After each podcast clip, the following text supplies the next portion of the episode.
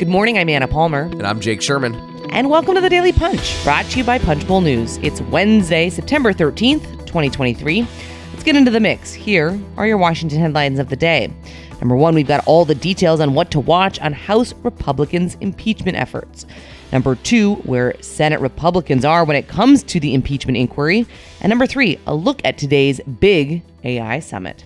All right, Jake, let's get into it. We broke the news on Tuesday morning that Speaker Kevin McCarthy was going to support uh, an, an official impeachment inquiry into President Joe Biden. This was big news, and everybody was chasing us yesterday. But now, obviously, things have pivoted into what's next and how House Republicans are actually going to handle this inquiry. That's right. Um, so, uh, a few things to note here. Um, the uh, let's just start with a very basic thing, which I guess is getting a lot of not. I guess it is getting a lot of attention, rightfully so.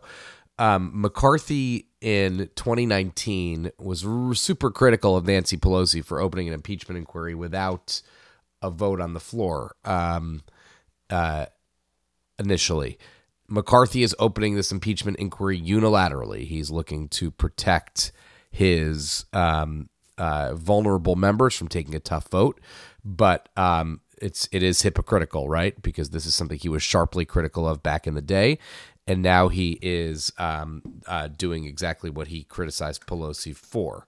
Uh, and so that that's number one. But let now let's talk about this impeachment inquiry. McCarthy announced this outside of his office yesterday.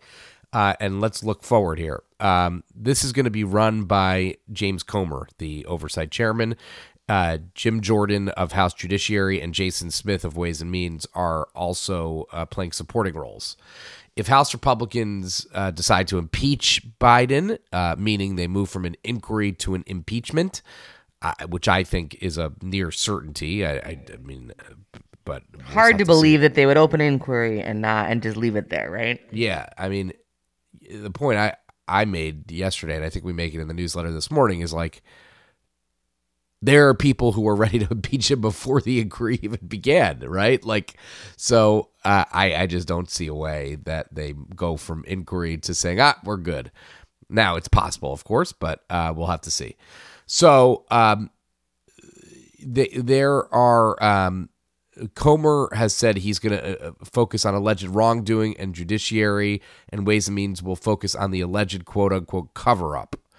Um, so th- this week we anticipate the committees going after James, which is Joe Biden's brother, and Hunter, his son, their bank records. Um, now, Ways and Means will focus on uh, tax information. They are the only committee that's statutorily able to um, to uh, get tax information and release it confidential tax information. So um, that's their role here, which will be very critical in their estimation to to the investigation. So um, now, Anna, let's. I guess we could talk about the politics here for a minute. Just the turf wars and the politics and the process here, which is is important. I mean, I the politics, the overall politics are are um, interesting nonetheless. But the politics in the in the process, three committees all trying to work together.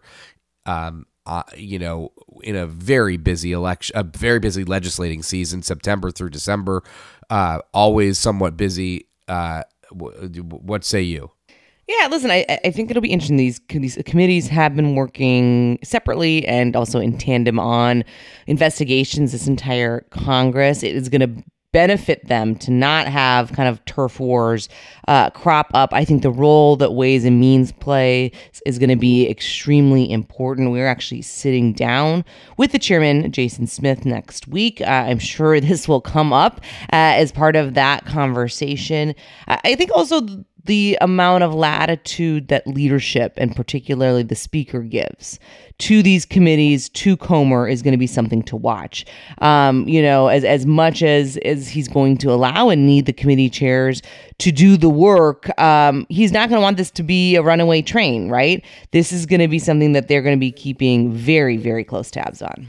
Yeah, and and furthermore, um, this is this is something the leadership is going to be keeping close tabs on. The speaker's team, uh, Machalagh Carr, who's the McCarthy's chief of staff, and um, Kim Ham, the Speaker's general counsel, will be um, kind of driving the train, so to speak, for House Republicans, House Republican leadership, that is, in making sure this stays on track. Now, just one quick other note: um, the defense. Uh, spending bill 886 billion is on the verge of collapse going to the floor at some point this week theoretically. I don't know if it will. Uh, uh, a rule passed last night um, to bring this bill to the floor. Now um, uh, we will we will see how that goes. Uh, we'll see if they can bring it to the floor. But remember as this impeachment is going on government funding government funding government funding.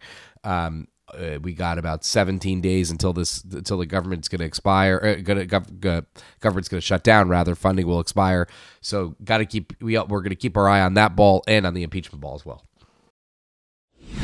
Let's move on to the number two story of the morning, which I actually think is super interesting, which is uh, how impeachment is really underscoring the House Senate divide. We caught up with several uh, Senate Republicans uh, to talk about the Speaker's effort to launch an impeachment inquiry into President Joe Biden.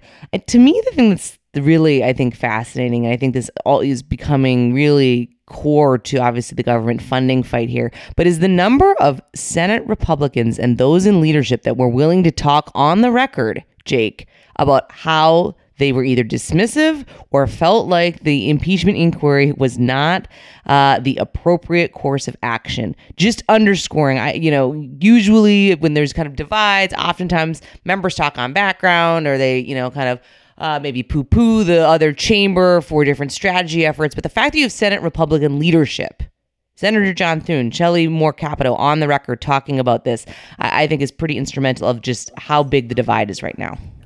Yeah, I mean, it's it, the skepticism is all over the conf- the Senate Republican Conference. Uh, John Thune, Mitch McConnell. Um, you know, they they the the ultimate thing here is that they believe um, uh, Biden's going to be acquitted. So to the extent that he'll be acquitted, they feel like why are we even getting into this now? Um, you know, I think we could say with somewhat with some certainty that a president's approval rating tends to bump during an impeachment. Uh, it has bumped during previous impeachments. During um, uh, Trump's impeachment, it's a little bit less operative for Clinton. He had high impe- he had high approval ratings um, before and after and during. Uh, it did take it did take a little bit of a hit, but not noticeable. I was looking into this yesterday. Um, so uh, listen, the the Senate is in a different position than the House. They've basically said they basically have a um, they have bipartisanship all over the place. I mean, they've passed 12 appropriations bills out of committees um, uh, that are in massive bipartisan numbers. They got cloture yesterday on a on a spending bill, um, on the minibus spending bill with 80 something votes. So not surprising at all. Does underscore the kind of divide and and listen for McCarthy. We also talk about McCarthy in this morning's newsletter. I mean, he's got he's he's not making any friends with with uh, uh, with Senate Republicans. Senate uh, House Democrats are turning against him. So a uh, McCarthy's made his bed here in a way that we probably didn't. Um, uh, he probably hadn't a couple weeks ago. It's one of the number three story of the morning, uh, a topic that we spend a lot of time thinking about, and certainly Congress is now spending a ton more ton more time on AI. Uh, of course, you have Senate Majority Leader Chuck Schumer. He is hosting an AI forum uh, that is bipartisan. It's a, the first of its kind forum on artificial intelligence. Uh, today, there's going to be some big heavy hitters from Tesla's Elon Musk to Meta's Mark Zuckerberg and others. Um, you know, just an interesting, I think the point I would make one, the fact that, you know, he's Schumer's trying to lead on this, the fact that they want to try to pull together some legislation to pass on AI as soon as next year has really put it into focus on Capitol Hill as well as certainly on uh, the industry's perspective. But this form also drawing some criticism, Jake. Yeah, the criticism is actually, I think, pretty legit, don't you, Anna? I mean, there's a um, there's a lot of people who are pretty uh, a few things. Number one, uh, here's what I would say: Why isn't this open? I mean, we right. so I mean, I, I didn't start it off there, which is this is a form that's going to be closed to the press, closed to the public. Yeah, closed to everybody. Um, here's the thing, Anna. We have we meaning America, have um, uh, open committees, right? Like Congress is meant to do its business in the open. Um, there are certain instances that it's completely appropriate to have closed committee hearings. When, for example, the Gang of Eight or the intelligence committees are getting top secret classified information.